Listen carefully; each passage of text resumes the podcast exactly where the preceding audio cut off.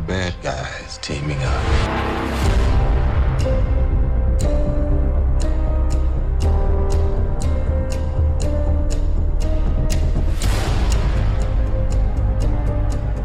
Hello and welcome to episode 68 of Unfunny Nerd Tangent. My name is Greig, aka Captain Boomerang, charged by my secret society of supervillains to convince podcasters around the world that they're just like regular people. No one said it was going to be easy. The first of these targets resides in Phoenix, Arizona. He loves movies about split personalities, but then again, he doesn't. Flashing lights will alter his personality and increase the size of his traps, and only the longing touch of a beautiful woman will stop him from tearing us all apart. So basically, we're all doomed. From attackofthedad.com, he's Tim Wendell Agne. Oh man, you've uh, you've introduced me with a movie I haven't actually seen. So still Oh, more on that later in the show. yeah, research is not your strong point. uh, but also in Phoenix, our next panelist often sees himself as the mastermind villain, especially when reviewing DC movies. His body is a shambled mess of broken bones, and despite his heightened intelligence, he still longs to grow that Mozart styled afro. First name Super, second name Jew. He's the Super Jew, Jared Robinovitz. Oh man, I wish I had that hair. I wish I had any hair. It's of the trade off, you'll have the hair, but live with the broken bones. I mean, at this point, I'm already halfway to the same total. I think I'm at somewhere in the 20s. I mean, really, we're counting fingers. I, fingers, wrists, toes. Yeah. the black and blue story from our uh, Christmas. Scapula, collarbone, ribs. Yeah, Oh, I, got. I had a pretty good selection. And uh, last but not least, all the way from Canada, our guest today has donned his green poncho to join us. And yes, you can drown him in a puddle of water, but that's nothing compared to what happens if you cover him in maple syrup. With the strength of a moose and the stunning insight of a beluga whale, he's Mike De, Dipasquale. Sorry, Mike, nearly. That's all right. That was close enough. Uh, that introduction definitely gave me a semi. That was nice. I appreciate it. Cool. Well, thanks for joining us today, Mike. Uh, you, yeah, we'll see what you think when the show's over, but yeah, I think we'll have a bit of fun. Uh, well, Tim, since you brought it up, I was going to ask you about uh, Split because you weren't on the show with Jared and I and Bryan. Um, you know, uh, at Guitar Salad uh, uh, when we covered Unbreakable and Split. But now, what? You haven't even seen Split. Uh, yeah, I just kind of uh, took the laziest possible approach to this episode. Um, but I did I did see Glass, and I, I felt like uh, it was a good a good refresher on Unbreakable, which has been pretty long of a time since I saw that movie. Um, but also, um, it it didn't. Uh, I didn't feel too out of the loop with with having not seen Split. Like everything was pretty pretty well introduced, um, and I I hope it hasn't like ruined the movie for me when I do go back and watch it. Um, but I didn't I didn't at any point feel lost either. I think the only thing is like if you're just kind of told what's what happens in Split, I think you can. I don't think there's any sort of like major revelations or anything. It's pretty much like yeah, he's got all these different personalities, and they keep talking about the Beast, and then it turns out like the Beast is actually a real thing. Like holy shit, and he does have sort of superpowers and stuff. And then last minute of the movie. Hey, there's Bruce Willis, and there's the Unbreakable music, and everyone kind of went, "Holy fuck, this is like an Unbreakable sequel that nobody knew about." And then I guess if you're kind of okay with that, then you could you could go into Glass without seeing it, I suppose. But Unbreakable is a must. You have to see Unbreakable. Yeah. Yeah. Otherwise, the, the whole movie doesn't make any sense. I, I think they did with this movie. They made it, it. It's a low barrier to entry. Like even if you hadn't, even if you hadn't seen Unbreakable, they still explain kind of enough that you get the feel for the character. You don't have to kind of know anything. It's the train thing's a little important, Mhm. but I think you could still enjoy it without it. I think I think you have to see have seen one of the other two movies to have been hooked. But Yeah, well, they, they even did mention the train and, and what happened on the Yeah. train in Glass, so it really Yeah. kind of gave you a summary. And I think I told Tim about Split in about 15 seconds before Glass started, and he was caught up. Yeah, Like if you'd Yeah, seen the if you you'd go. seen the previews, you were pretty good. That's true. I actually I listened to that whole unfunny nerd tangent, but but Tim wasn't in the light at that point. No. you're the nine year old. You're the forever nine year old, Tim. Yeah. Yeah, I mean, I l- from from a point of view like of, of people just going in. Obviously, you'd recommend watching Unbreakable and then Split. Like I made my wife watch Split because we were going to see Glass, and she likes McAvoy anyway, so it wasn't like a big like oh okay I'll watch it. Um, but yeah, I think even if you hadn't seen uh, either Unbreakable or Glass, I think the way Sarah Paulson kind of explains the stuff uh, to the characters when they're sitting there. I mean, we'll get to it, but when they're sitting there in their sort of group therapy session or whatever you want to call it, I think there's enough sort of exposition there for you to kind of understand. Like, if this was the first movie we ever had, like, I think I don't think it's sort of oh, we don't understand who they are and what they've done type of thing. I think they did a, a well enough job of that. Like the water cannons in in in Bruce Willis's room and shit like that. Yeah, yeah, it was well laid out. I thought it was pretty pretty uh, cool that they brought the original actor that played the kid, Yeah. in Unbreakable, back for the sequel. I thought Yeah, that was a pretty good. Yeah, I mean, it's on one hand, I guess he's probably not really in high demand, but on the other hand, like most movies, I think would just be, and here's this guy who's playing the son now, yeah, rather than actually, let's go, just go get him. Like, Yeah. Yeah. When, when you advance, when you're 20 years almost between movies, it's secondary characters like that. It's usually hard to get them back. Like Yeah, to, whether or not they've been like still acting or not. Like it, it a lot of times you'll just choose somebody who may play the role better for the age you're looking at. Like to to have the same child actor still be, you know, capable of playing the role that you want him to now was Right. nice. It, But his, his think- name is uh, is Spencer Treat Clark, and it looks like he's been working consistently. Yeah, I've seen um, him in other stuff. He's- I guess he's in uh, Agents of Shield. Greig, do you, do you know him from there? Yeah. Oh, I, oh, I don't remember. I, That's I'm a bit behind on that. yeah, show. I don't know I that like, yeah. Um, also, was he in one of those other like not like supernatural, but one of those Like a horror type movie? 'Cause No, no, like another like super powered one. I feel like I'm He's- trying to remember. he's got one of those faces that's just extremely distinct. Yeah, I was about to say, yeah, you do sort of instantly recognize him and go, hey, that's that guy. And that's and especially uh, like when they when they did in um, in Glass uh, towards the end they flash back to one of his scenes from Unbreakable and and then you're like oh holy shit yeah that's That's definitely unmistakably that's that same kid and and that worked really well because you had the same kid. It, you can see it, it. It you know a lot of times they'll flash back like that, and it won't.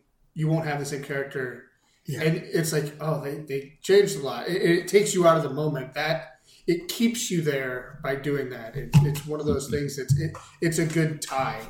definitely. I know, I know it wasn't um, the case, but like, I'd love to create a meme where it's like, you know, Marvel. Look, we made uh, we made Michael Douglas look young, and like have like M Night be like, hold my beer. We made this kid look like fucking like he's eight again, you know. but no, I love that that they did use. Again, we'll get into it, but I I love that they used the deleted scenes from Unbreakable as scenes in this movie because that where he's talking about like oh any any of those big guys could have lifted the weights in the gym and all that. Like there is a deleted scene in unbreakable where after he lifts after bruce willis is like lifting the weights in his basement with the paint cans hanging off it and all that kind of stuff he pretty much goes to the um, the football stadium where he works and does the same thing again but just in a gym with even more weights. But it is kind of a, a double up so of, of the same scene so they cut it. But it's uh, then it's that funny scene with the kid must come after that where they he actually talks about it. So Unbreakable pretty- was uh, was back in the day when deleted scenes were deleted scenes. You know, when like you'd get a movie on DVD and the first thing you do is pop it in and watch the deleted scenes and be like, what you know, what did I miss in this movie? What's some extra stuff that I could latch onto?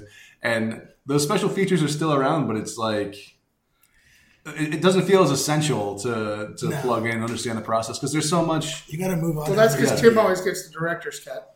Well, yeah, that's true. Yeah, they, they, what's the yeah, yeah. but that scene with um with young Elijah where he gets in the I don't know what it's called, but gets in the Oh, the in the Tilt-A-Whirl ride. thing. Yeah. Oh yeah. yeah. and get smashed around. Like that's when I was like, oh, they're using the deleted scenes because I'd seen that. I've seen that before. That's on the DVD. That's on Oh, the see- Unbreakable DVD. Oh, I didn't know what was new, what was you know actual deleted scenes from the other stuff when they were doing that. It, and if those are all deleted scenes, that worked really well, and they they Mm. really fitted into the script. Like it doesn't feel forced. Is what's good about it. Is it, it's it tells the backstory without being. You know, oh, we, we had this extra footage, so let's use it. It, it fits with the narrative that they're telling. My little kid's got to Yeah. be like like twenty something now. I hope he got paid again. yeah, and I mean, unless they reshot it, I don't know. But there is a there was a deleted scene on the DVD that I've got where, yeah, it's like another because all through Unbreakable you do get the flashbacks of of Elijah where he's. Uh, you know, his mum buys him the comic book and he won't go outside, and then he's, he's there's all these different, you know, goes down to the playground and that kind of stuff. And yeah, that one is there is one where he goes to the carnival and sneaks on the ride, and you know, Yeah. gets belted around and breaks everything. So unless they reshot it, um, but I mean, I don't know why they would, but who knows? Yeah. Yeah. But that's the where I was like, oh, they're just using old footage. It's awesome. Yeah, the flashbacks were definitely utilized well in this new movie. It was really they were put in at the right time and really had a nice cut, kind of in the emotion and kind of brought back brought you back to the original story again. And it was especially good when they were trying to do the. Oh, it's just ordinary things. You just did it. It, it just seems special because of the circumstances. And they showed it and they framed it in a way.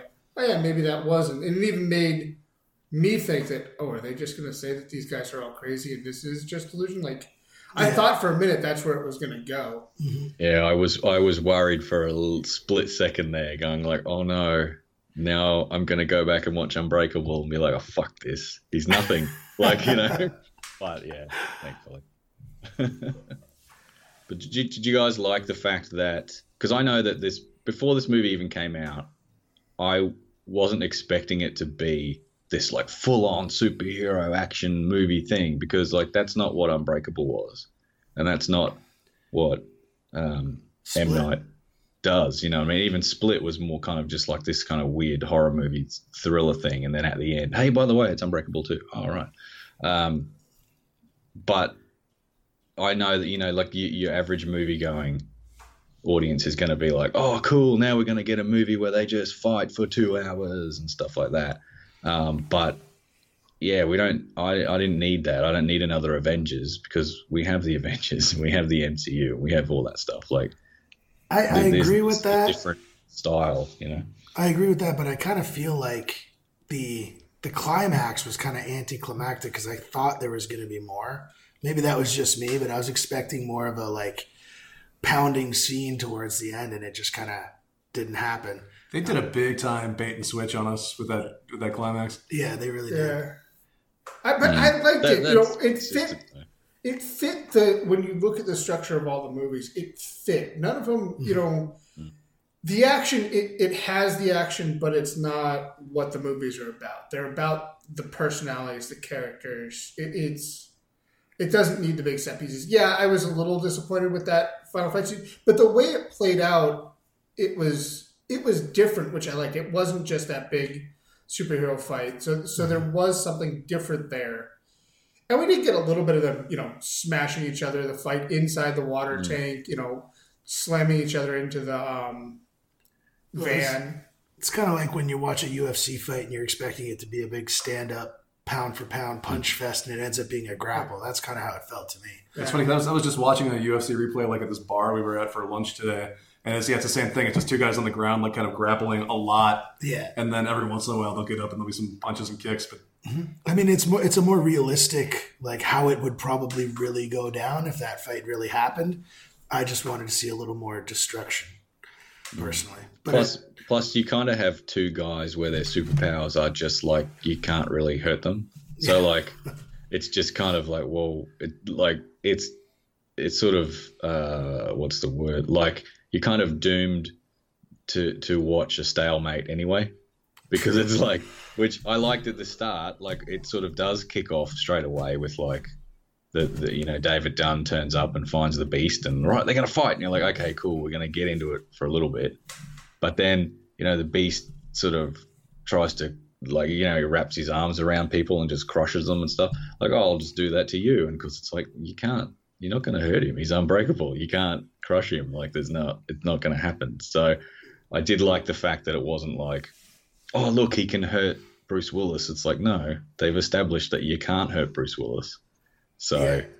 it's kind of like oh well, and and but then like David Dunn isn't this sort of like kung fu super tough guy like fighter either. It's just that well, if you're fighting a guy that you can't hurt, it's it's like Homer Simpson, you know. Eventually, you get tired and it push you over, you know. Yeah, um, exactly. so I, I like that it was more just like he can just withstand the beating, and then just because he's strong, he can just kind of throw throw themselves out the window, and, and that was kind of it. So I, I did worry at first though when they fell out the window and it was raining. It was like, oh, okay, this is how it's going to even out. But then they sort of get interrupted by um, uh, Sarah Paulson and her sort of. At the time, you think they're kind of the police and the SWAT team, I guess. But yeah. Yeah, there's So I- there's I- much more I sort of going on like- there. Yeah, exactly. Yeah. I mean, did do you feel that this was like to me this movie, like the feel of the movie, the way it was shot, the way it was all, the color schemes came back, like this one is much more like an Unbreakable two in a sense than than Split was, don't you think? Yeah, I, I think Split was kind of a backdoor sequel. It wasn't intended to. It, it didn't want you knowing what it was until the very end. Like they, Right. they it, and it was a compelling story even to that point. So when they put that twist, the M Night twist at the end, that it was actually in the Unbreakable universe, it was it really stood out. This movie, you know, coming in that they're all tied together, so you know it's kind of the, the trilogy that the bringing back Mr. Glass. I think going back to that that style worked. Yeah. I Yeah, don't I don't think you could try to tell it as the, the psychological thriller that Split was. no, definitely not.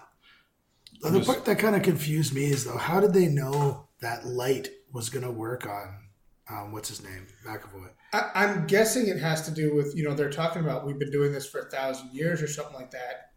It- you know, stopping superheroes and trying to keep that. So they probably have encountered it before. So Or- that worked on Superman, so let's try it on him. Like I don't know, it just didn't feel. It Well- felt kind of weird. The, the other thing is, is they may have known from debriefing. Um, I'm trying to remember what her name is.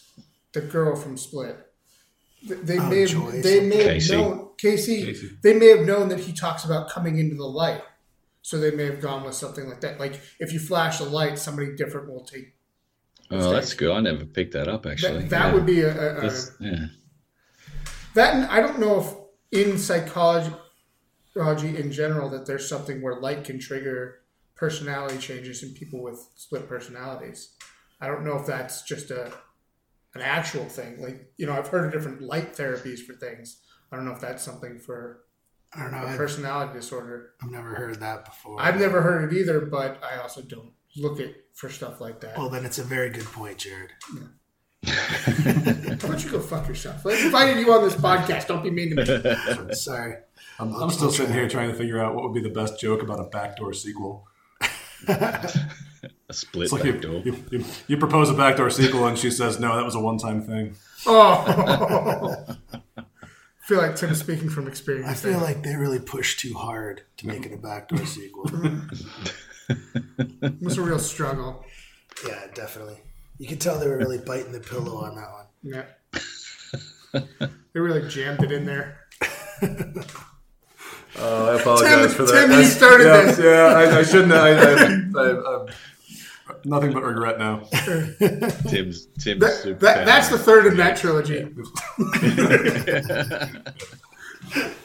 Yeah, I just loved how the all the color schemes came back again. Like right from the start, Bruce Willis is sort of surrounded by green, like his little security system uh, business. All the signage and stuff inside the shop is green and, and things like that. And then he goes home, and the wallpaper is or the paint on the wall is green again and stuff like that. Like, yeah, that's cool. Oh, I didn't even Uh, catch that. I That did. is Did you really guys catch that it was M Night shopping in the um. Yeah, Oh yeah. in the store? it was. He had Then he even moment. calls back to the fact that he was in Unbreakable as well. Did you? That was the one bit I was like, okay, we get it. You know, like, Yeah. all right. All right, Stephen used to King, hang out you can there. stop Yeah. that now. Yeah. Ju- Just a quick tangent on that. So you bring up Stephen King. Greig, I don't know if you got this before your movie, but like before ours, all the trailers were like scary movies, like freaky movie things. Like Pet Sematary was one. Uh, the new one from um, Peele is one. Uh, th- there was just it was all like This is us. It was called or something. yeah, th- or us. I think it's just us. Yeah, yeah. This is us is, a, is on NBC. That's true. And it, but it is a scary show. Makes you cry for a totally different reason, is my understanding. uh, I haven't watched it.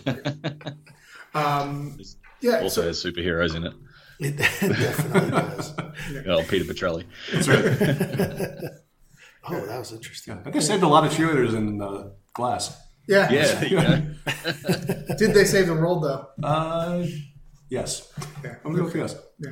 But but I, I thought that was just for this movie to have all the like horror movies and stuff was an interesting set of trailers. Well, I think it was all the people coming to see the sequel of Split. That's what caused that. Because Yeah. Split was kind of that horror kind of kind Yeah. of feel to it. But yeah, We we had Hellboy, but that was about it as far as I don't think we had. Uh, we didn't. We didn't get no, we Hellboy. didn't. There's a new Hellboy. trailer Yeah. sort of stuff. Yeah, there was another one. I can't remember what it was though, but it wasn't. I was waiting to see like Spider Man or something like that. But Yeah, we got all. We, oh, we did get Captain Marvel, but it was, it was all all horror oh, movies. that's it. Yeah. Captain Marvel and also the Paige movie. Oh yeah, the, the wrestling, WWE. uh, fighting with my Yeah, family. that seemed very out of place. Yeah. compared to all the other ones. That probably won't even come out here, so that, yeah, they won't bother with that. if only we could stop it from coming out here. Yeah, but we yeah we got Captain Marvel and we got Hellboy, and there was something else, but I can't remember. But it wasn't like a horror movie thing. It was Yeah. just Oh, there was the one with the the android woman, the battle Oh, angel. oh, Oh, Alita, yeah, Battle yeah, so that's, that's a that's a comic book movie, I guess. yeah, Yeah. that, that kind of fits. Yeah. But yeah, I was just surprised at how many of the you know spooky, scary movie yeah. psychological things that that were there. That, that was just a total tangent. Oh no, that, that's good though because yeah, they do. It is funny to see how they market stuff for different movies. Like, I guess they were. It's almost as if they were trying to tell you like this isn't going to be a superhero movie. It's not the Avengers and stuff. Whereas, like you said here, we like we got Captain Marvel and Hellboy in that, but you know, in, in a way, maybe it was like no, it's more of a thriller and stuff. Uh, like, um, well, not like Split because Split did have more of that sort of horror movie in a sense, but yeah, I guess It it's did. kind of a, a, mix of the two in a sense. But yeah, It definitely did not have the gore of a horror movie. There was not a lot of gore in this movie at all. no, no, It was pretty. only really at the end where it gets uh, Elijah gets sort of broken up a bit. That's kind of the only that and the two guard, uh, the the guards, the, um, the the Orderlies? nurses or they are orderlies, yeah. yeah, But even then, it was quite. Um, you saw it from the back. You strange. didn't even see him get his throat slit. It was from the back. Yeah, yeah, that's it. And the Was other it- guy just sort of had a big hug, and then it was like crunchy noises. You know, like okay, he's getting squished. All Oh right. wait, was it was it PG? No, I didn't catch what was what was it rated? PG-13. PG thirteen. So that that explains that. Yeah, I didn't hear anyone like say fuck either. Like I, I don't think there was.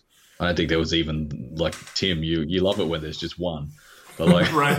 I don't even remember them being even one. Like you know. Yeah, let's go. Samuel Jackson wasn't allowed to talk for like half the movie. Yeah, I wanted a little more Mr. Glass in that.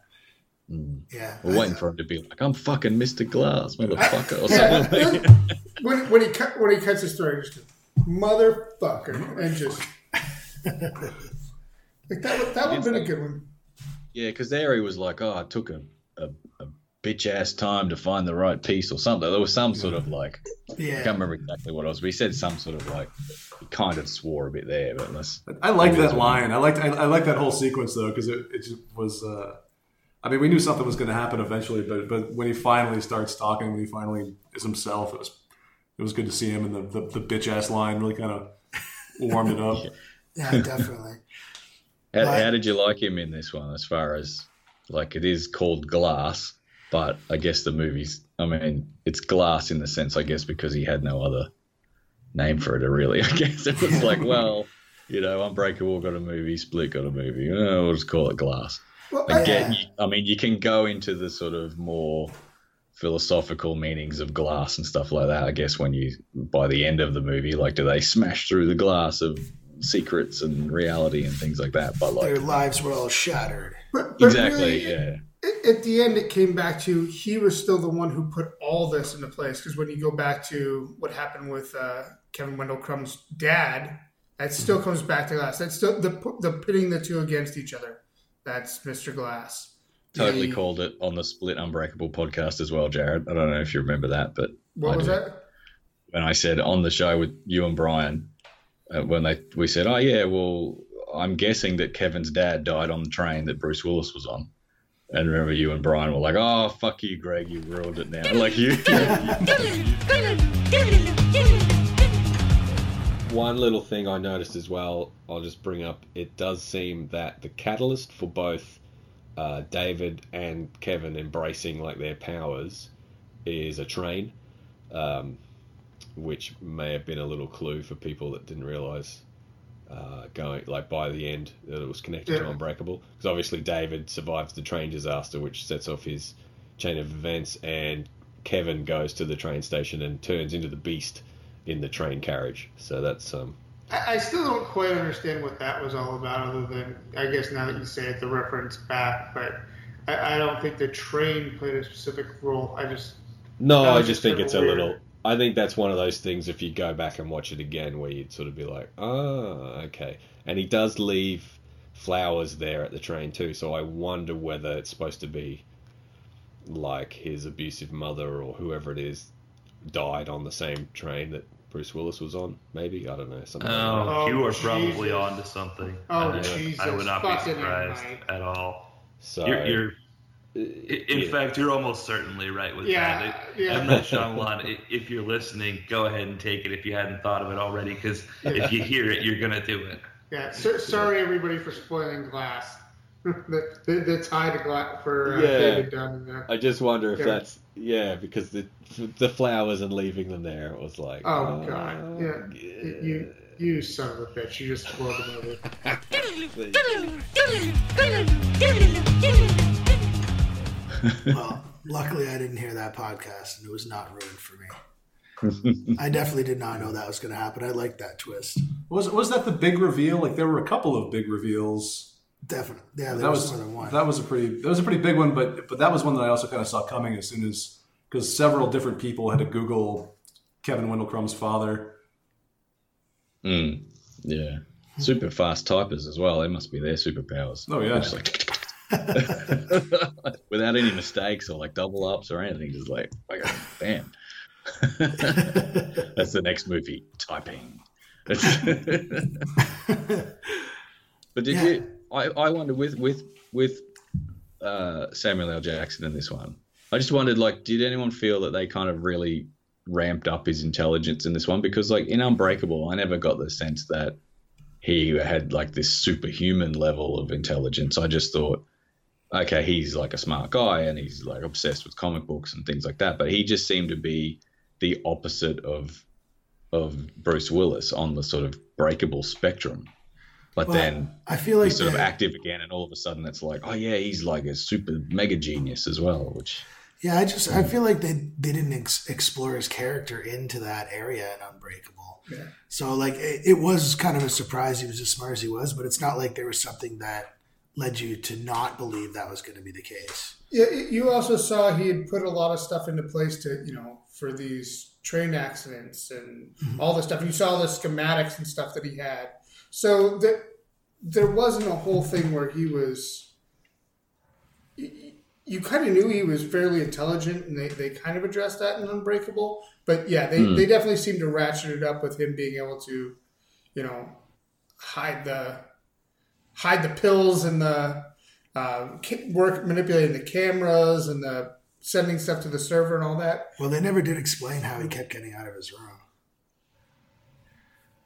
Yeah, I don't know that they did. They didn't. He Yeah, just was I know. able to get out. I don't know.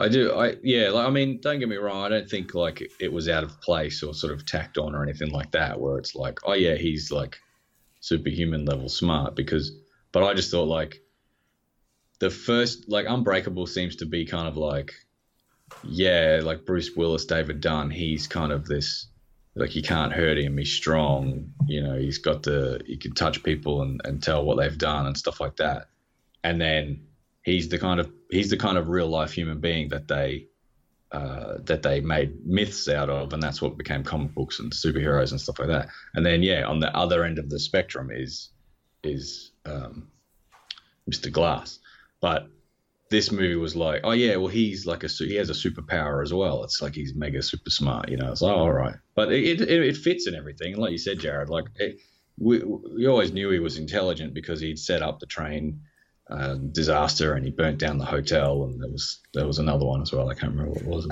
I'm trying to remember if they made something. Uh, he made some sort of comment in Unbreakable about being like an evil genius or a vil- uh, you know the mastermind. Well, I feel like was a- when they were talking about his childhood, yeah, it was mom- definitely like the insinuation that he was incredibly smart. yeah. Mm, yeah, I guess. Yeah. But you know, it's been a while since I've seen Unbreakable. Actually, Yeah, I mean, Mm. it really. I, I remember that movie just kind of setting him up as being like like a really smart guy, but not like not like extraordinary and not dangerous. Not to the point where you have to keep him sedated twenty four seven just to keep him locked up. right? Yeah, Yeah. definitely. I liked him. I liked him in this one though. Like I know you said, it sort of took a while for him to to sort of you know wake up and come out in a sense. But I sort of liked the slow burn of it because it was like in between the scenes of the beast and stuff like that. It was like, um, you you know you are waiting for him to have his his chief moment from from one flew over the cuckoo's nest where he does this sort of start talking and everyone's like, oh my god, like he's awake. But I, I kind of liked the slow burn because you knew it was coming. And it's just like, oh, is this the scene where he wakes up? No. Like the, the first guy is going to drop the torch on him. Or the, sorry, the flashlight. He's going to Yeah. drop the flashlight on him, and you're like, oh, this will be. Oh, I thought he was going to catch it, you know, something like that. But of course, like that's not what happened. But the, the, there's a few scenes like that where you're like, oh, okay, this is the one where he's going to snap out of it, and then like, Yeah. no. and then all of a sudden, I was actually then surprised when he did just slice the guy's throat. It was like, oh fuck, like okay, like so they got me there, which was good. Yeah, that scene with the flashlight was when you knew that orderly was going to die later. Like it was pretty much guaranteed when that happened. Well, oh, he's he is die. getting he is getting crushed in the in the um, the trailer as well. That dude. So Oh, see, I, I avoid all that stuff. I don't. I don't see any trailers beforehand. I'm off the grid. when when when the beast wraps his arms around him and just sort of goes crunch, like the, that final twist, like that's actually in the trailer. So I was like, oh okay, that dude's dead. Oh, I wish I couldn't watch trailers and stuff because then yeah, we would just go into movies and go, what's this about? yeah, Yeah. that's true. Makes it a little more exciting. Definitely. Uh, how'd you feel about Bruce Willis in this one? Like he does slip very easily into his David Dunn character, but I think that's a more a bit of a Bruce Willis thing, being like, all right, I don't have to say much. Cool. Yeah, that's because that character is Bruce Willis. Every every character Bruce Willis ever plays is actually just Bruce Willis with a new name. No, Bruce Willis. Bruce Willis in real life is just Hudson Hawk. Yeah, He's just always he's always got a song. he's always got his harmonica with him and right. stuff. Was he was he the one who bounced the ball? No, that was the other guy. That was the bad guy. Hudson Hawk.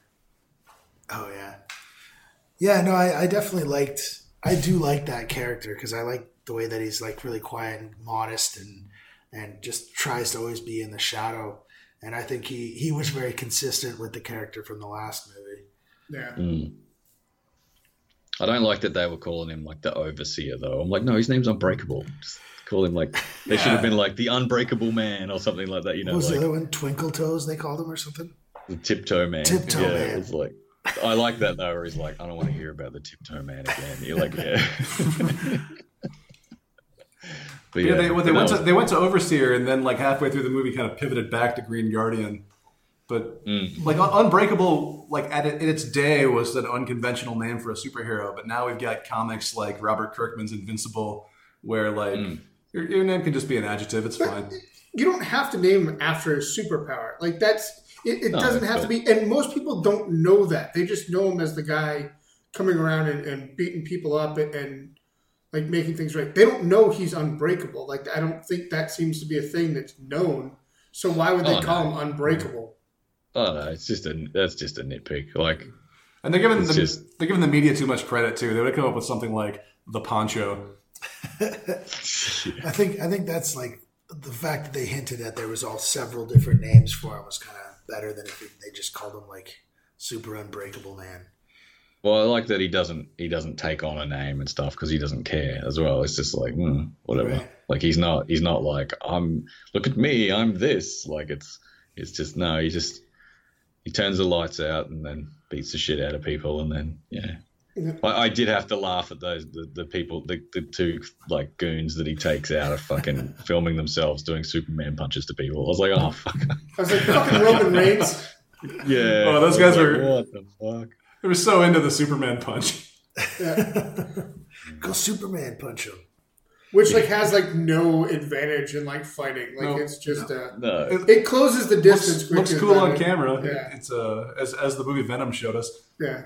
Yeah, and the Superman punch is only a thing because when Superman does it, he's actually like floating or flying. It's not like Yeah. a big jump punch. It's like he's well, he's just in the air. So of course, Or he yeah. moves In- in real martial quick. It's Yeah. a different name. It's not called that. I can't remember what it's called. Mm. But it's not called the Superman punch. Well, that's just silly. It should be called Yeah. the Superman punch.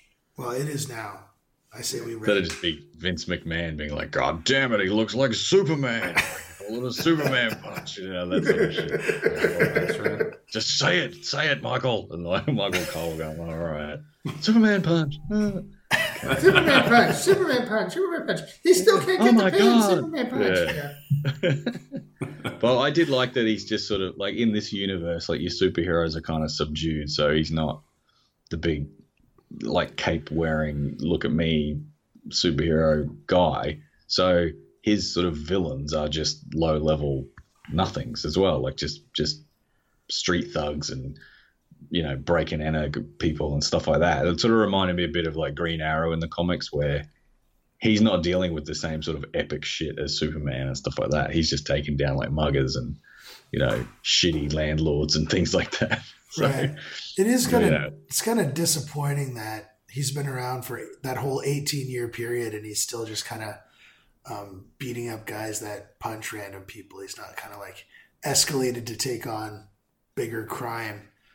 They probably yeah. I mean they they probably could have had a better sort of um, warm up bad guy, I guess, than just two sort of YouTube wannabes. But like maybe he could have busted in and broken up, like beaten the shit out of gun runners or drug runners or something like that. You know, or just you know like stopped a um, I don't know, not a bank heist, but you know, like something just a bit more, something that's still kind of generic and Right. simple, but not, yeah, I guess, like, oh, these two, like, because do you, like those two guys, do you need superpowers to beat them up? Like, No, it's Yeah. true. Yeah, no, like regular Bruce Willis could take those guys. yeah. Well, I think yeah. there's there's room there for a prequel, like so a prequel to Glass, where it's Unbreakable, where his son's kind of like the microchip to Punisher, where he's kind of finding stuff for them to do. I think there's room for that because he could like they didn't say he only deals with little stuff. That's just what we saw. So he, Yeah. they could have a, a cool little prequel there. It that part of it though, and and maybe even the final battle at the end, like even though they they both fit into the universe that's been like laid out for us, they still felt quite a bit like they were constrained by how much money they had to make this film. That they had to kind of do it on the cheap. But Uh, even just- though, like, the climax of Unbreakable seemed to be like a bigger deal than what we see him do in this movie in the start. Like, he, you know, he finds out that the guy has done the home invasion and he's killed the, the, the, you know, the husband and the wife, and the kids are sort of locked up and and all this. And then Bruce Willis kind of just, again, doesn't really fight him, just kind of chokes him out and takes a beating, and then. You know that sort of thing, but it does like well, he saved two kids from getting killed by this like home invader and stuff like that. Seems more of a like, well, yeah, like not everyone could just walk in and do that, but yeah, then it's like, oh, now I beat up YouTube guys, you know. but And again, really, like, law enforcement should have been able to track down those guys. Like those guys are putting those videos on YouTube. Like people do get convicted when they film themselves committing crimes and put it on YouTube. absolutely. I remember famously there, there were a few years back, and this this made the rounds on like the a lot of the daytime talk shows and stuff like that. These kids were like doing like drive drive by paintballings of old people, mm-hmm. and and they had all these videos that they were putting online, and, and of course they got busted. It's not politically correct to say so, but it was kind of funny. They, if they, oh the man, it was it was. I, I feel terrible, but like because they, they would show the videos in this context of look how horrible this is. Yeah, and and you'd like, you, kind of, you had to kind of. I mean, like I, I think I was in college lady when that was the thing, but they were they were kind of funny. It was, Like those but it was terrible. bum fights or whatever it was called. The Yeah. Bum fight. Oh, or yeah, bum Oh, hunter. was- those yeah. Bum Hunter was in bum fights, but yeah, Yeah, bum fights. yeah, That was that was one of those terrible, funny things. It was it was Mm. bad, but funny. They paid. They paid the guy. They can. Was there one guy they got him to tattoo his forehead or something? It was like- Rufus wasn't his name Rufus they went and paid him. They didn't get his guitar out of the pawn shop or something like that. Or some, it was something. Maybe it was a different guy, but yeah, they either paid him money or they got his guitar out or some something and just completely took advantage of this dude. And this fucking tattoo Yeah. on his. Yeah. Big tattoo that said "bum fights" on his forehead. Uh, That's right. That's it, yeah. Yeah.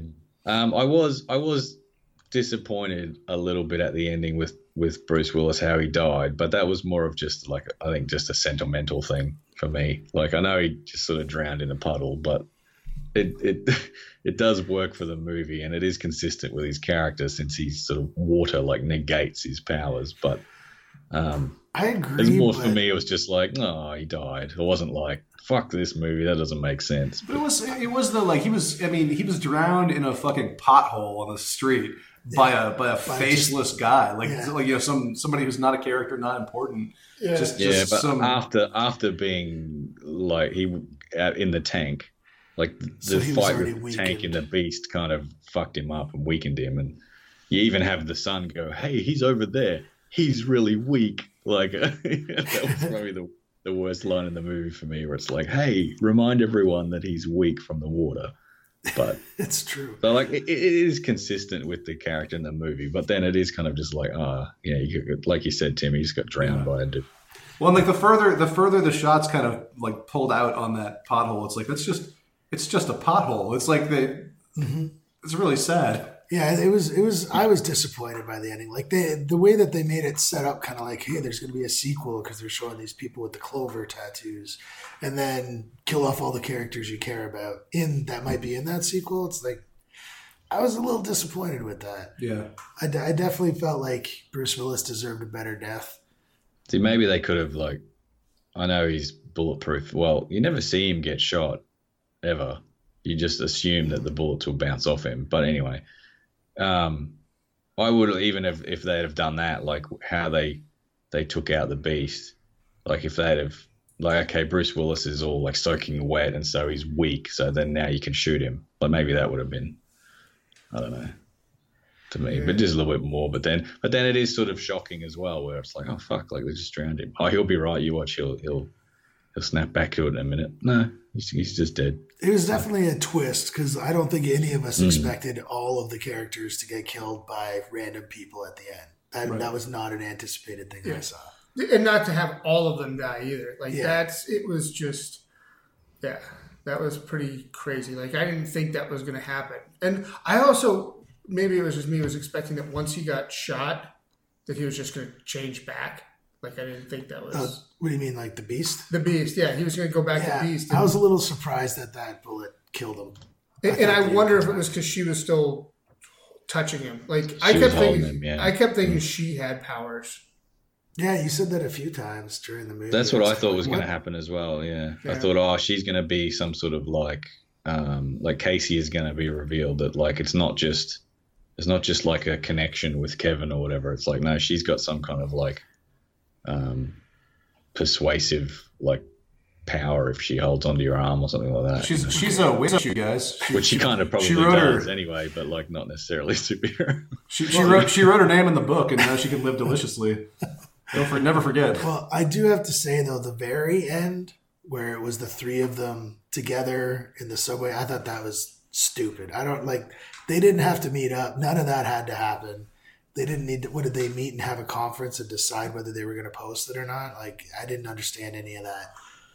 But the the worst part of all that, I think, is that this like they, you know, the the, the last kind of big reveal is that Mr. Glass had had hacked this system and like you know sent all these like hundreds of hours of video like like um as as, as part of this master plan that nobody saw coming uh, because he was two steps ahead of everybody else. But his plan hinges on emailing like 100 hours of video to like a 90 year old woman using a 17 year old Mac computer. Exactly.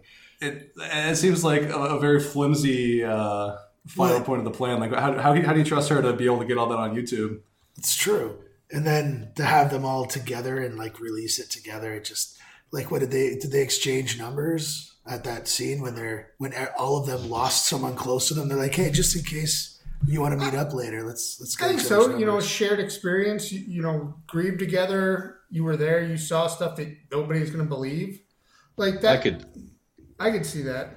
yeah, I, I could see. Um, what was his name? Joseph. I could see Joseph like suddenly following Casey around as well. I mean, like, hey, hey, hey, want to hang out? No, I can understand that definitely. Yeah. Yeah. Well, I guess thought that I guess quite good though. Like, I, I thought Joseph. I, I was glad that it was he was the the kid from the original Unbreakable, but I I for some reason thought like, oh, he's gonna be like annoying or something, but he was. I don't know why I thought that, but like, because he's not annoying in Unbreakable as a kid, but I just thought, I don't know, this, nah, well because he's that, gonna be that typical like- kid actor that grows up and becomes an annoying person. I think that's pretty standard. So Yeah. it was it was a reasonable assumption. Yeah, but like, but look at But he, he was quite good. I thought like they, they used him quite well. I Yeah. liked that he was like his shitty attempts to to um, explain away like what happened when he's, Yeah. he's sitting there with Sarah Paulson. Oh no, that's not what happened. Uh, he's not crazy.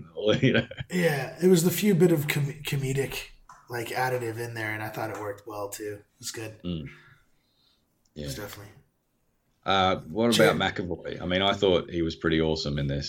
Just It's just I thought he was consistent. split, I thought he was even better in this. Just going back and forth between. consistently amazing. That guy, I, I like from Split. I thought he was incredible, and I think it continued into this one. It was great. Yeah, his ability to visually tell you which persona he was in was really like you could tell when he switched. Like the the, the, the facial expressions were unique to each character, but consistent. Like he didn't change them throughout. You could tell who, excuse me, who it was, and he changed the whole body language, Yeah, everything. his stance, and even even some of his characters seem to have bigger muscles. Like Yeah. he did ten push-ups before he played them, or something. Like Yeah. it was really well yeah, done. he, yeah, he changed his mannerisms totally. Like there was Yeah. nothing consistent, which is that's really impressive. I thought that was really good performance by him. I'm sad that we don't get to see him again in like Mm. Split three because I I want I want more Split. It's interesting about McAvoy too is that is that he was like a serious actor, and after like the movie Atonement in 2007, like he could have been cast in anything and just done like like, like the, the type of career where you know he could be like Daniel Day Lewis, where he's making 100 percent Oscar bait, and instead he's like, nah, fuck it, I want to make superhero movies. yeah. yeah. I guess it speaks to his his actual personality in real life too. Yeah, loved it. Yeah, he does seem pretty easygoing and on, on on talk shows and things. I've seen him on. He's he's um he, yeah, he sort of is quite funny and charismatic and stuff. Yeah. He's not like, no, I'm an actor. You know, he's not one of those sort of. Yeah. It, It's all about the craft. It's like, dude, you're Professor X. Like, But he's, he's he's absolutely got the talent to be that guy. Is what I'm saying. And, Oh, for and sure. It's amazing that he's not. Yeah, give him some time. And it's a shame too that he's not going to get like, like he's not going to get the recognition for like he didn't for Split really, and for this as far as like Academy Award nominations and things like that. You know what I mean? Be- because of the movie that it is. Like I think if if he had played that split personality character in some sort of, like you said, Tim, like a um, some sort of Daniel Day Lewis Oscar bait movie, then all of a sudden people would be like, he's a shoe in for the Oscar and stuff. But because it's in a Shyamalan superhero movie, it's like nah. He, he did win a, a couple of uh, Central Ohio Film Critics Association gave him Best Actor for Split. But wait, who Like did? this, what? Who did? I'm just looking at McAvoy's awards page. Like he, he got a, a, a couple of random nods. Um, uh, Fright Meter Awards, Best Actor for Split. Hawaii Film Critics Society. So there was like a, a, a solid group of people. Yeah, Like, but- he did, but he really like. I mean, he got he got recognized by uh, especially some professional movie critics. Um, Oh, everybody! I think Yeah. the general public and the critics and things like that recognized like how awesome he was. But I just think like you're not going to win best supporting actor for Glass. You know, like just because they'll be like, what? Like it's you know, Well, that, that like whole that whole Hugh industry, Jackman is never going to get, and like Patrick Stewart wasn't going to get best supporting actor for being like 90 year old Professor Xavier in Logan. You know what I mean? Like even though it's a great performance, and you could put it up against anything else from that year. But like, people nah. But Yeah, that that's all. There's that's only all Heath Ledger politics. that's how Those awards are just complete politics. They have nothing to do with actual talent in the movies. Like if it's if it's not the right movie, it's not going to get nominated. It's I don't listen to any of that stuff. no, that's right. He but won- yeah, he was he was amazing. He won the Mike Dipasquale Award for Best Actor that year for sure. Well, that's what matters. Yeah. He won a Mike D. Woo! He won Mike's D. That's really what he got. Yeah, it's called the Glazed Canadian Bacon Award. Actually, That's right. and uh, for this movie, there could be a backdoor sequel.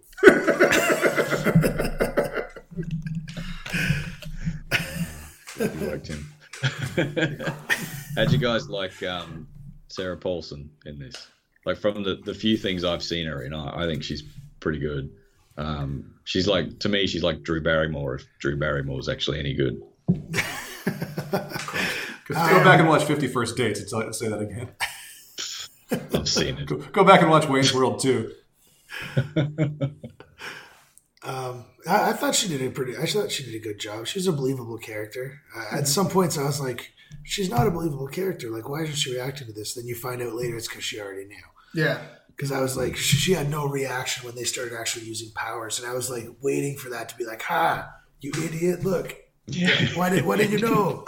I want to see you regretful." But no, she's like, "Yeah, I knew the whole time." I still would have liked more detail on what that whole machine was going to do. Like, th- they made it seem like it was going to do something, and he It just was lobotomy. Yeah, la- laser lobotomy, I think. So, so or, or you know, more or less, it's a, a laser that's gonna. She she had identified the part of the brain The that actually lobe, well, yeah. s- s- something on the frontal lobe that is what, where these superpowers come from, and she's able to zap it or laser it So- out. Or How did she not notice that he didn't have a hole from a laser in the front of his head? Well, I don't think I think it's like a penetrating laser. It's not Yeah. like drill you in the head. It's kind of like ultrasound.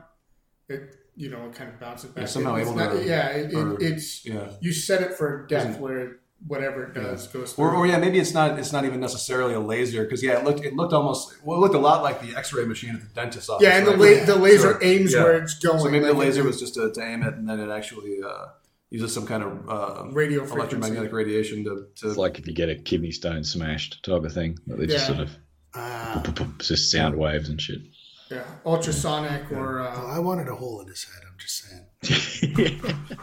I guess it was. Or you could have just it's Mr. Glass. You could have just tapped him on the phone. right, That's true. hey, you're awake. Oh, sorry, it's Cage Scullin.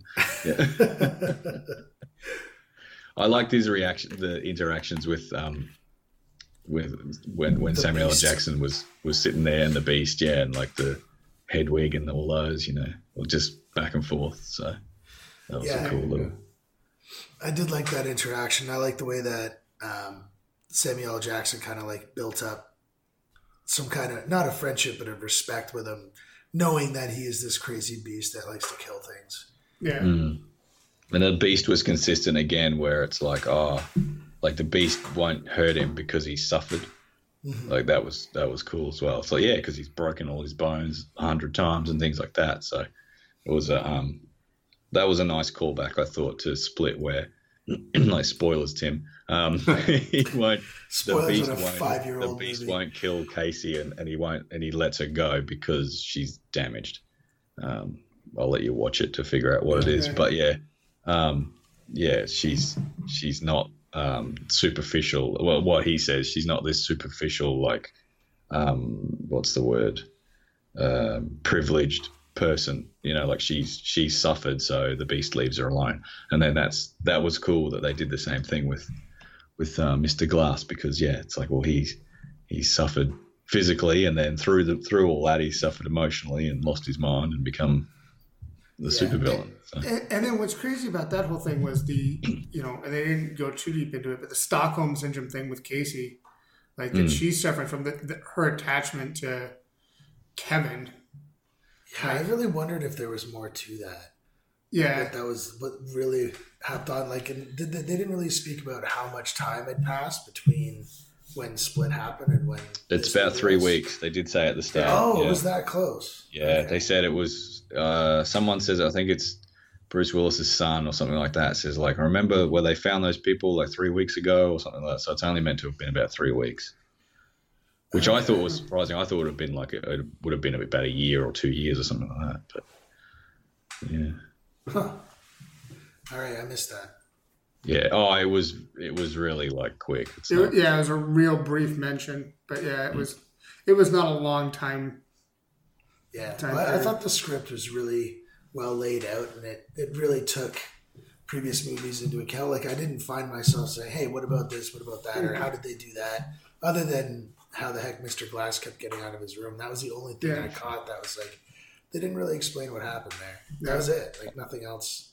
I, I love that shot of him in the wheelchair where he's like spinning in the circle. making sure that they see him, and he's just like la, la, la, like spinning around. Like, oh, that's great. Even What's the- Bruce what's the Willis best- was waiting for him to do it too, where he finally breaks down the door, and then he does sort of look up and realize he's on camera. I was sort of waiting for him to like I don't know lift his arms or something and be like fucking see like you know just something, but then yeah, Bruce He- Willis in these he was in that really Breakable is very He- subtle. He was very worried about getting to Nakatomi Plaza.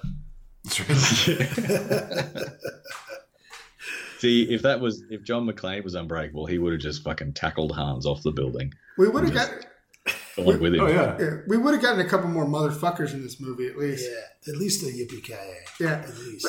But th- there, that whole thing with the tower was really good. Like, so it look, that looked like Nakatomi Plaza, and then of course you've got the "It's a Marvel," or like it's a Yeah. marvelous thing, and then they, later they say uh, something about DC reacts to this. Like, it, they, they threw shots at all that stuff. It was pretty funny.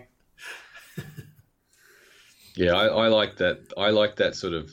I know some people because I've read some reviews and stuff, and I and I know people are some people are sort of complaining about the the anticlimactic sort of fight because it does tease you that they're going to go to that building and it's going to be this big epic thing, but then I do like that at the end though you are kind of like they do kind of spell it out in a sense and say like no, they wanted you to look at like you know Elijah wanted you to look at this other thing, but the real story and the real plan was here, and it's like oh yeah okay, so it's kind of it didn't come off as well as it should have, but I, I did sort of like the misdirect, um, but I, I understand if people were sort of uh, disappointed with the actual like the car park fight or whatever you want to call it, but th- like that part, but like to me I didn't mind it, but I could understand people being disappointed by that, like by that, but again.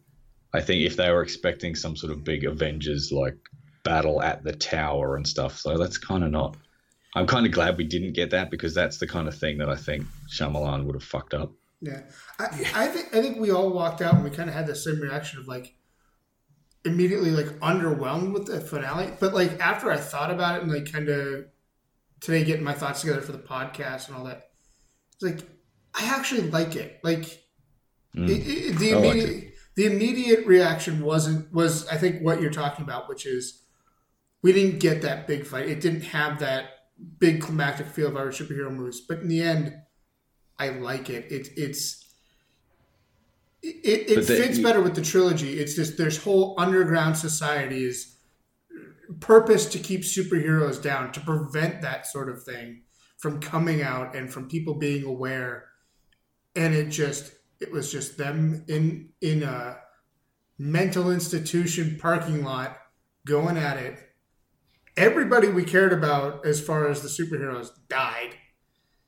And this whole thing just keeps going. It's just a it's a circle that goes out throughout time and cities and, and So the question is, does is there going to be another movie with that? Because I feel like that they built up like that that whatever the Clover, whatever the hell that group Yeah. is called. Like, is there going to be more to it? Is there going to be another sequel?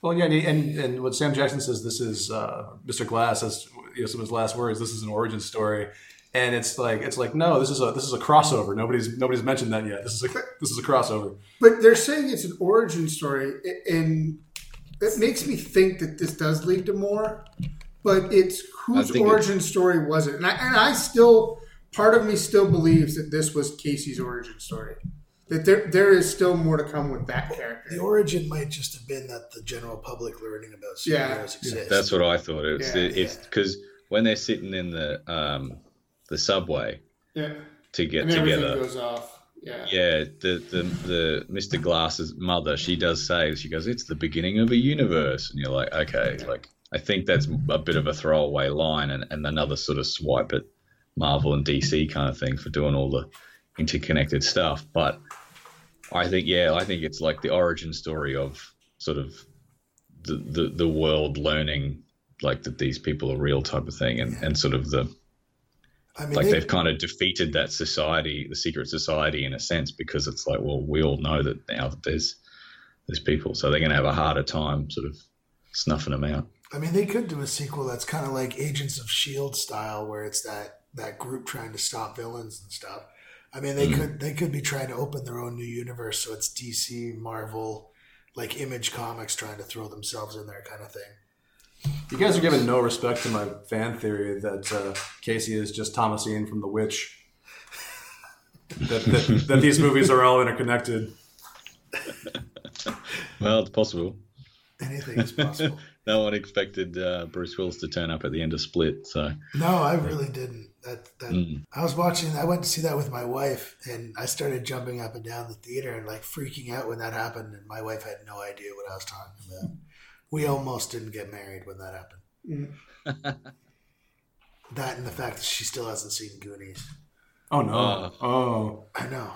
It my wife me. hasn't seen Goonies either. What the fuck? Yeah. That's ridiculous. Are- Have you ever seen Strangers on a Train? Yes. Maybe we uh we need to get together. we might have to do something. That's a long. That definitely that connection would be tenuous at best. one's in Australia. One's in Ari- a Canadian living in Arizona.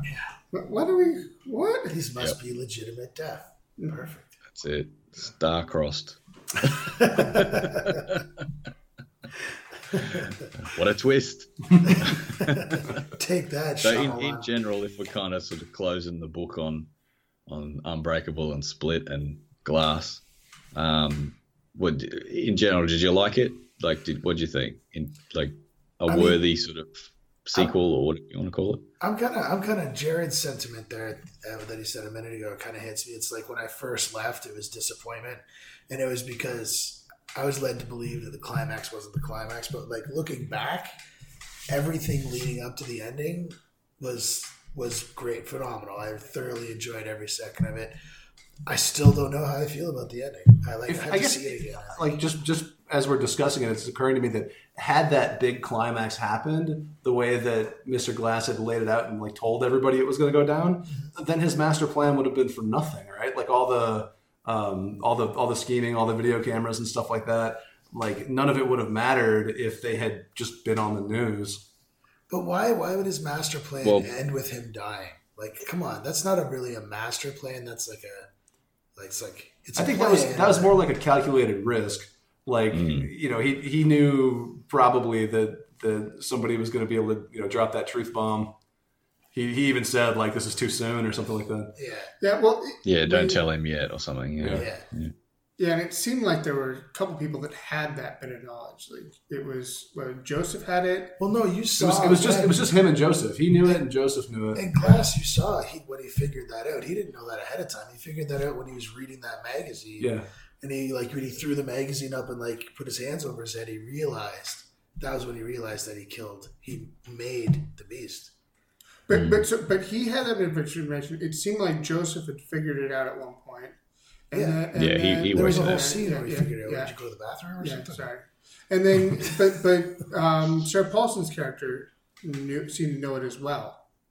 Oh, I didn't. Yeah, But, she like, knew. uh, She, yeah. she, I thought she knew. She did her homework. Yeah, she she had a, you know she seemed to mention the death of his father, and it seemed to tie in like she knew the connection between all of them, which would make sense given what that organization is. Yeah. So it just seemed like that, you know, that was a bigger thing that you were wondering who was going to reveal because we didn't know until like well Tim knew or who Greig you knew it was two years Yeah. ago yeah it was you Yeah. yeah I didn't know. that but it, it's one of those things that they didn't tell the audience until Well, I had a good guess. It wasn't. Yeah.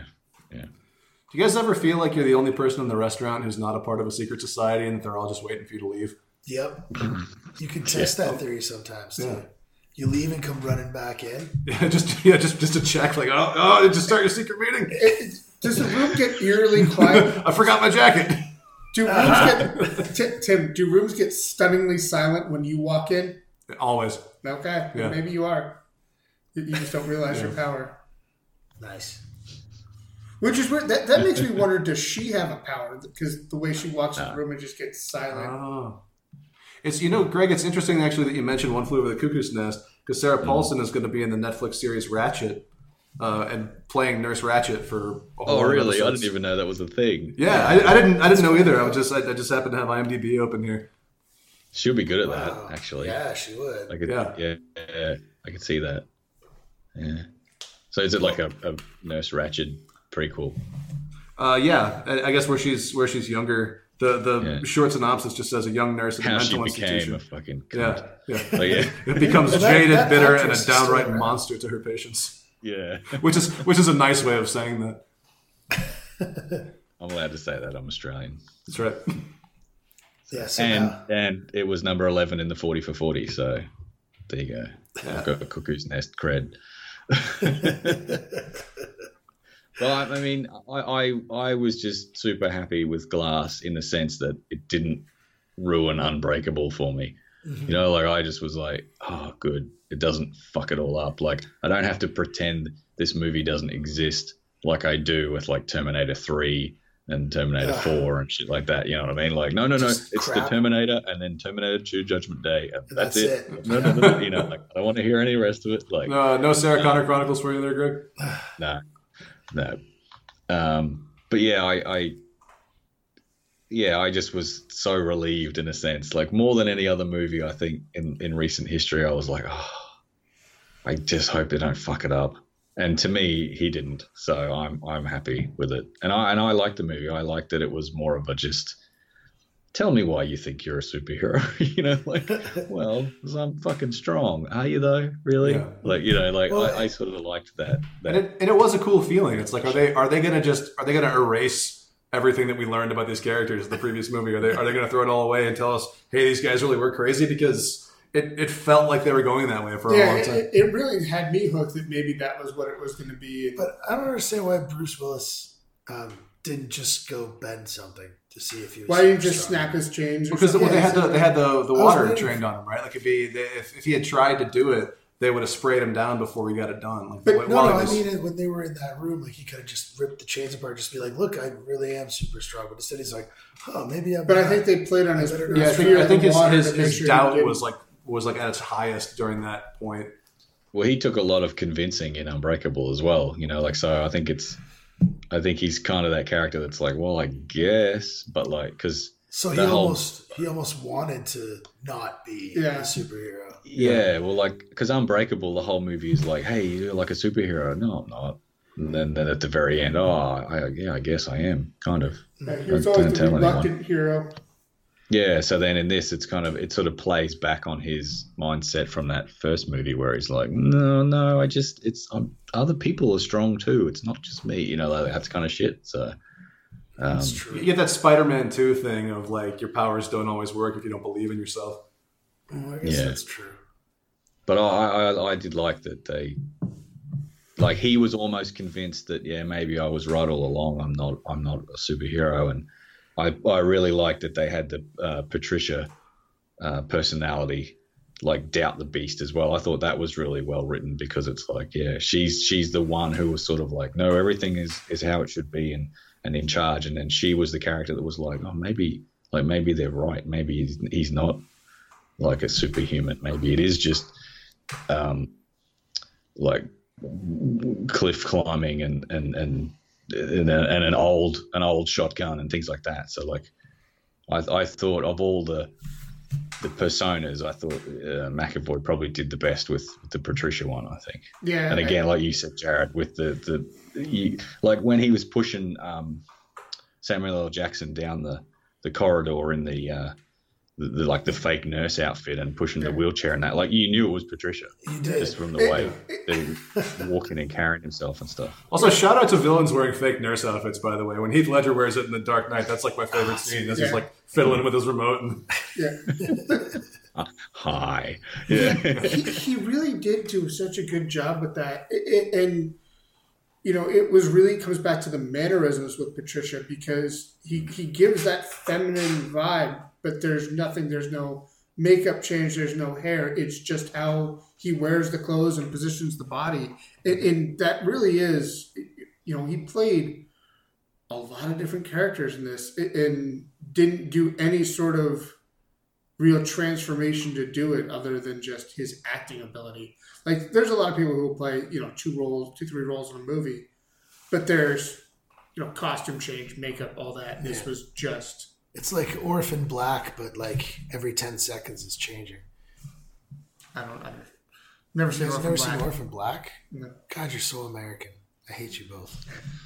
Well, Greig's uh, Australian. Greg, do you know what Orphan Black is? The show. I do. Okay, good. Have you watched it? Stupid Americans. I know what That's it how is. fucks. I've seen parts of it. I haven't. I haven't Yeah. like watched it as a show. I have seen parts of it, but I know what it is. It's basically a show about a girl. It's the same actress, and she's like, there's like twelve different clones, and she plays each character. Never mind. Well, had- right? Never mind. Educate yourself. Yeah. Anything. It's it's um. What's her name? Isn't it? Um. I can never remember her name. is her? name? I, Uh, I'm gonna say yes because I also don't remember. It's definitely her. yeah. I can't think of it now. Anyway, I had is Eva Green. Is that her? Isn't it? She's the the Uh, or was it a different show? Honestly, I can't remember her name. Oh, I think I might be getting another show Uh, mixed up. it's Sarah Manning. Oh, well, there's Eva Green's in a show that's sort of a similar type thing, I think. But anyway, Yeah.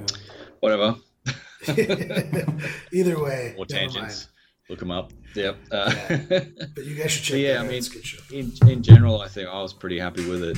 Uh, I don't think it's like amazing or like oh my god or anything like that, but I was I was super happy with it. I'll I'll pick it up when it comes out on Blu-ray and, and that sort of thing. But yeah, I'm like I said, I'm just super amped that it doesn't ruin Unbreakable because Yeah. that's one of my favorite movies. M Night didn't fuck it up. That's that's Yeah. what something he's known for, and he, he mm. I think he delivered on what this movie should have been. I I don't know that he delivered on what we wanted it to be mm-hmm. i i in some senses, but I think it's what it should have been for these characters in this trilogy, and I don't I don't have a problem with it. No, I think his twist in this movie, because he always has a twist, we all know that. His twist mm-hmm. was almost that it was actually a letdown. You know, that fight scene at the end was the last fight scene. There wasn't going to be that big thing. So I, I felt let down by that, but as an overall movie, I thought it was really good. It's kind of like in Unbreakable, the the big moment for you as a viewer is when you're like, "Oh, holy fuck, this is a superhero movie." And in, in this movie, it's almost the opposite, where you're like, like expecting the superhero movie because I mean, how you know how many have we had between Unbreakable and now? And and what you get instead is like, "Oh, holy fuck, this is real life." Yeah, Yeah. yeah, yeah. You have to forget. You have to remember that this world is not the the Marvel universe. You know, it is more of a real world, and the superheroes are uh, subdued versions of what like the comic books tell you they are and stuff like that. So like, yeah, it's not flying and all that, but it is just like, yeah, we're both kind of strong, so we can just kind of throw each other into the car a bit and stuff like that. So, yeah. As far as the twist goes, I actually think that'll actually be better on a re- rewatch because I think we'll be picking up clues along the way better for mm. that one. I I and knowing the ending, like the the twist isn't some big dramatic thing; it's a slow build to this oh shit moment. Yeah. It- it- which you know, knowing that we're not not expecting that big fight scene, you you watch it with different eyes. I think it may benefit from that. Yeah, definitely. It's one thing that Shyamalan has done well with his twists um, in, in his better movies is that, uh, like when The Sixth Sense came out, I was working as a host at TGI Fridays that was really close to the movie theater in my hometown. And like the weekend The Sixth Sense came out, people were like coming into Fridays and grabbing me by the shirt and just being like, I can't believe Bruce Willis was dead the whole time. and I'm like, well, fuck, man, I'm working. I haven't seen it. Yeah, but that movie especially, you can really go back and and and pick stuff where it's like, look, yeah, Bruce Willis is sitting there talking to the mother, but they're not talking to each other. Yeah, they're, Right. they're just Yeah. he's just sitting there. She doesn't know he's there. She's looking at like an empty chair and stuff like that. So, But it's but it's easy Cool. to see how e- like even if you know, it's easy to see how it's it's set up to kind of misdirect you in that way. Right? Yeah, exactly. Yeah, it says, it says a lot to say that I want to see a movie like more than two, three, or four times. I feel like I'll watch this movie quite a few times. If I had to give it a rating, I'd give it nine out of ten bottles of maple syrup, and that's based. it's losing that. The only reason it's losing that one is because I'm sad that they're all dead, and Yeah. I know that's not the, the that's not the downside of the movie. I just I'm taking some personal anger out on my score. I'm going to give it three poutines and a beaver tail Oh shit, you're making me hungry. and a couple of Molsons. I'll give it. I'll give it three out of four. Was it bitch ass pieces of glass or whatever he said? Come on, Jared. I'm gonna? I'm gonna give it uh, ten out of twelve personalities. Oh, there you. Hey, Nice. all right. That's where you do the little clap and go. Good for you. So does anyone know if it if it shattered the box office?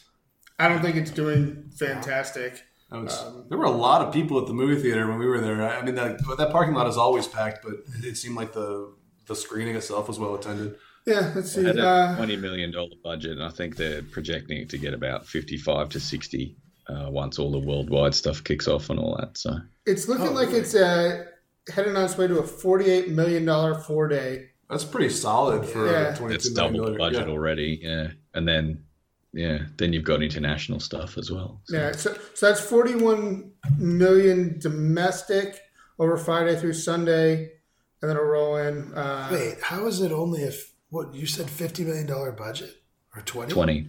So 20, what, yeah. the actors took a huge pay cut to play this movie. That's not I'd say so, uncommon. yeah. Yeah. Yeah. To, to do fun roles and stuff, like yeah. Yeah, I mean, especially they, these guys all have a relationship with Shyamalan at this point. Like they've all, I think, enjoyed working with him. I'm pretty sure it was twenty. Just Well, it check. might have been. Maybe they all get residuals from the screenings or something. I don't know. Mm. That just sounds. That sounds really low. That's Yeah. like Yeah, less than- budget less than twenty dollars. Yeah. But so, like, so you can never really pay Samuel L. Jackson what he's worth. No, You know, that, the amount of money that, that his movies make. Bruce Willis got paid per word that he says on screen as well, so it's like twenty bucks. You know, the, the, the Screen Actors Guild is going to regret that they uh, allowed that that type of negotiation in actors contract. Samuel L. Jackson gets paid per motherfucker, and this movie didn't have any, so he had to work for scale. for free. Well, no, he's a member of the guild, so he worked for scale. Yeah. But his his escalators are all per motherfucker. he just got to uh, he got to keep his wardrobe. He's happy. we'll let you keep the suit. Oh yeah, fuck yeah! Like, oh, before we go, I did love the I love the Arkham Asylum slash Watchmen moment too, where it was like, yeah, we just keep all your shit in a box in the one room. Yeah, well, that's Cool, kind of go what find it. You know, like yeah, great. that's kind of what prisons do. I mean, That's it's, when, when you check in, they do have to take your stuff. Like, Like, yeah, but is in clearly milk labeled. crates. You know, like, but it, it gives you that good scene where yeah, you do get you get you get and grab the stuff. So At least, they, at least his, his suit wasn't wrinkled. They, they had like folded it up nicely or something like that, stored it well. So he, yeah, it looked pretty good when he put that on. that was pretty cool. Also, I want, to, I want to shout out McAvoy for probably setting the record for the number of shirtless scenes in a superhero movie. I have to, I have to comment on this every know. single time, but I mean, like, however many times Jason Momoa took his shirt off in Aquaman, uh, like McAvoy probably tripled it in uh, Glass. and we were all think happy so. he did. Yeah, I mean those those traps, like Greig said. Yeah, I, I gotta go do some shrugs. Yeah. it's definitely a case of like, okay, give me a minute. Waits, waits, waits, waits, waits, waits. Okay, I'm ready. Action. Like, get the pump, get the pump Yeah. on, Eddie, guys. But yeah. what's sad is to play off the fact that I am Mr. Glass. Doing uh, shoulder shrugs to build my traps is probably what destroyed my neck. Uh, There, that- there is a there is a strong possibility that the exercise that blew out my disc was doing shoulder shrugs. Uh, I, I, I forgot about that, and I feel very insensitive now, and I apologize. Yeah. One of my one of my personalities is, is apologetic. Jared, the other one says "fuck you." And just for all of Canada, I'm going to say sorry. All right, well, that's where we'll leave it for uh, episode 68 of Unfunny Nerd Tangent.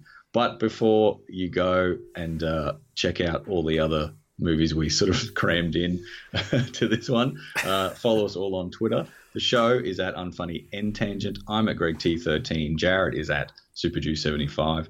Tim is at Tim Agne and over on attackofthedad.com. Uh, Mike, where can people find you? Um, look for tiny Canadian penis on Twitter. There you go. You could hang out with Adam's dick. but uh, as always, uh, all roads lead to at the Steel Cage. Head to the steelcageshop.com. You can grab an awesome Mon Milfma shirt. Uh, she is the queen of soft style. You can go to unfunnynerdtangent.com. The 40 for 40 is a winding down. I've only got a few left. Uh, the latest one is number five and Goodfellas. And yeah, if you're not a fan of Goodfellas, I don't know what to tell you. Uh, and Jared, the Ramble Before the Rumble. Yeah, the Ramble is happening uh, Friday. I think that's the 23rd, 24th. Maybe I'm totally wrong on my days here. I, I lose track of the 25th. The 25th. Okay, I was in the ballpark. That's all that matters. Um, Ramble before the Rumble, we've got Mega Ran, T Call, Bear Ghost. Is it Andy Savage? Andy Savage. Andy Savage all uh, performing. Uh, gonna do Matt Mania Steel Cage podcast. Derek and Tim are gonna eat snacks. Sprung is not gonna be allowed in the building. Um, yeah, we're gonna do a bunch of fun things. We may have a few surprise appearances uh, occurring. We, we don't know. We're, we're just it may happen, may not. You know. Hashtag get, What a- get what a get- twist. Yeah. Hashtag get Nia to the Rumble. Who? Is it Nia or Naya? Naya. Naya. Yeah. Naya. Naya, Hashtag and, get, and uh, Naya to the Ramble, not the Rumble. Get She's Nia, already get in the to Rumble. the, she, she already not in the Rumble? She's in the Rumble. She's I don't not- understand she's not- hashtags or wrestlers. She- she's not coming to the Ramble as far as we know. So we want to get her to We the want to get Ramble. her to the Ramble hashtag. Get Naya to the Ramble. yeah, there That's we the go. appropriate hashtag. There we go. I'm It's- very it's- confused right now. Yep, don't worry, Mike. You'll be there. You'll, I'll be there. There you go. We'll figure make it it an international event. Save a seat for Naya. Yeah. That's it. Well, So anyway, back to that. That is at uh, Crescent Ballroom here in Phoenix. Doors are going to open at five o'clock. Show starts at six, uh, and you can get your info at rumble.thesteelcage.com. Uh, pre-order the tickets because it's ten bucks ahead of time, fifteen bucks at the door. There you go. The perfect bargain. So yeah, if you're in Phoenix, check it out. Uh, should be a lot of fun. It's one of those events where I'm like, another one where I'm like, oh god, man, I'd love to be there, but yeah, whatever. If it makes All you feel better, your, your Australian buddy Adam just told us he's not coming either because he sucks. Oh, there you go. Yeah. Yeah. Well. Adam tried to tell me about how Rocky wasn't a good movie the other day, so He's just full of bad decisions and opinions this week, isn't he? he didn't like Rocky, he didn't like The Godfather. I'm like, dude, what the fuck? Oh, But Adam um, likes Adam, so that just throws everything off. Yeah, follow Adam at AHS49. There you go. and follow his dick at Adam's Dick 49. Tell him why he's wrong about everything. but uh, until then, this has been episode 68 of Unfunny Nerd Tangent. My name is Greig. For Jared and Tim and Mike, uh, thanks so much for listening. And remember, kids, this was never a podcast. This was always an origin story. Unbreakable.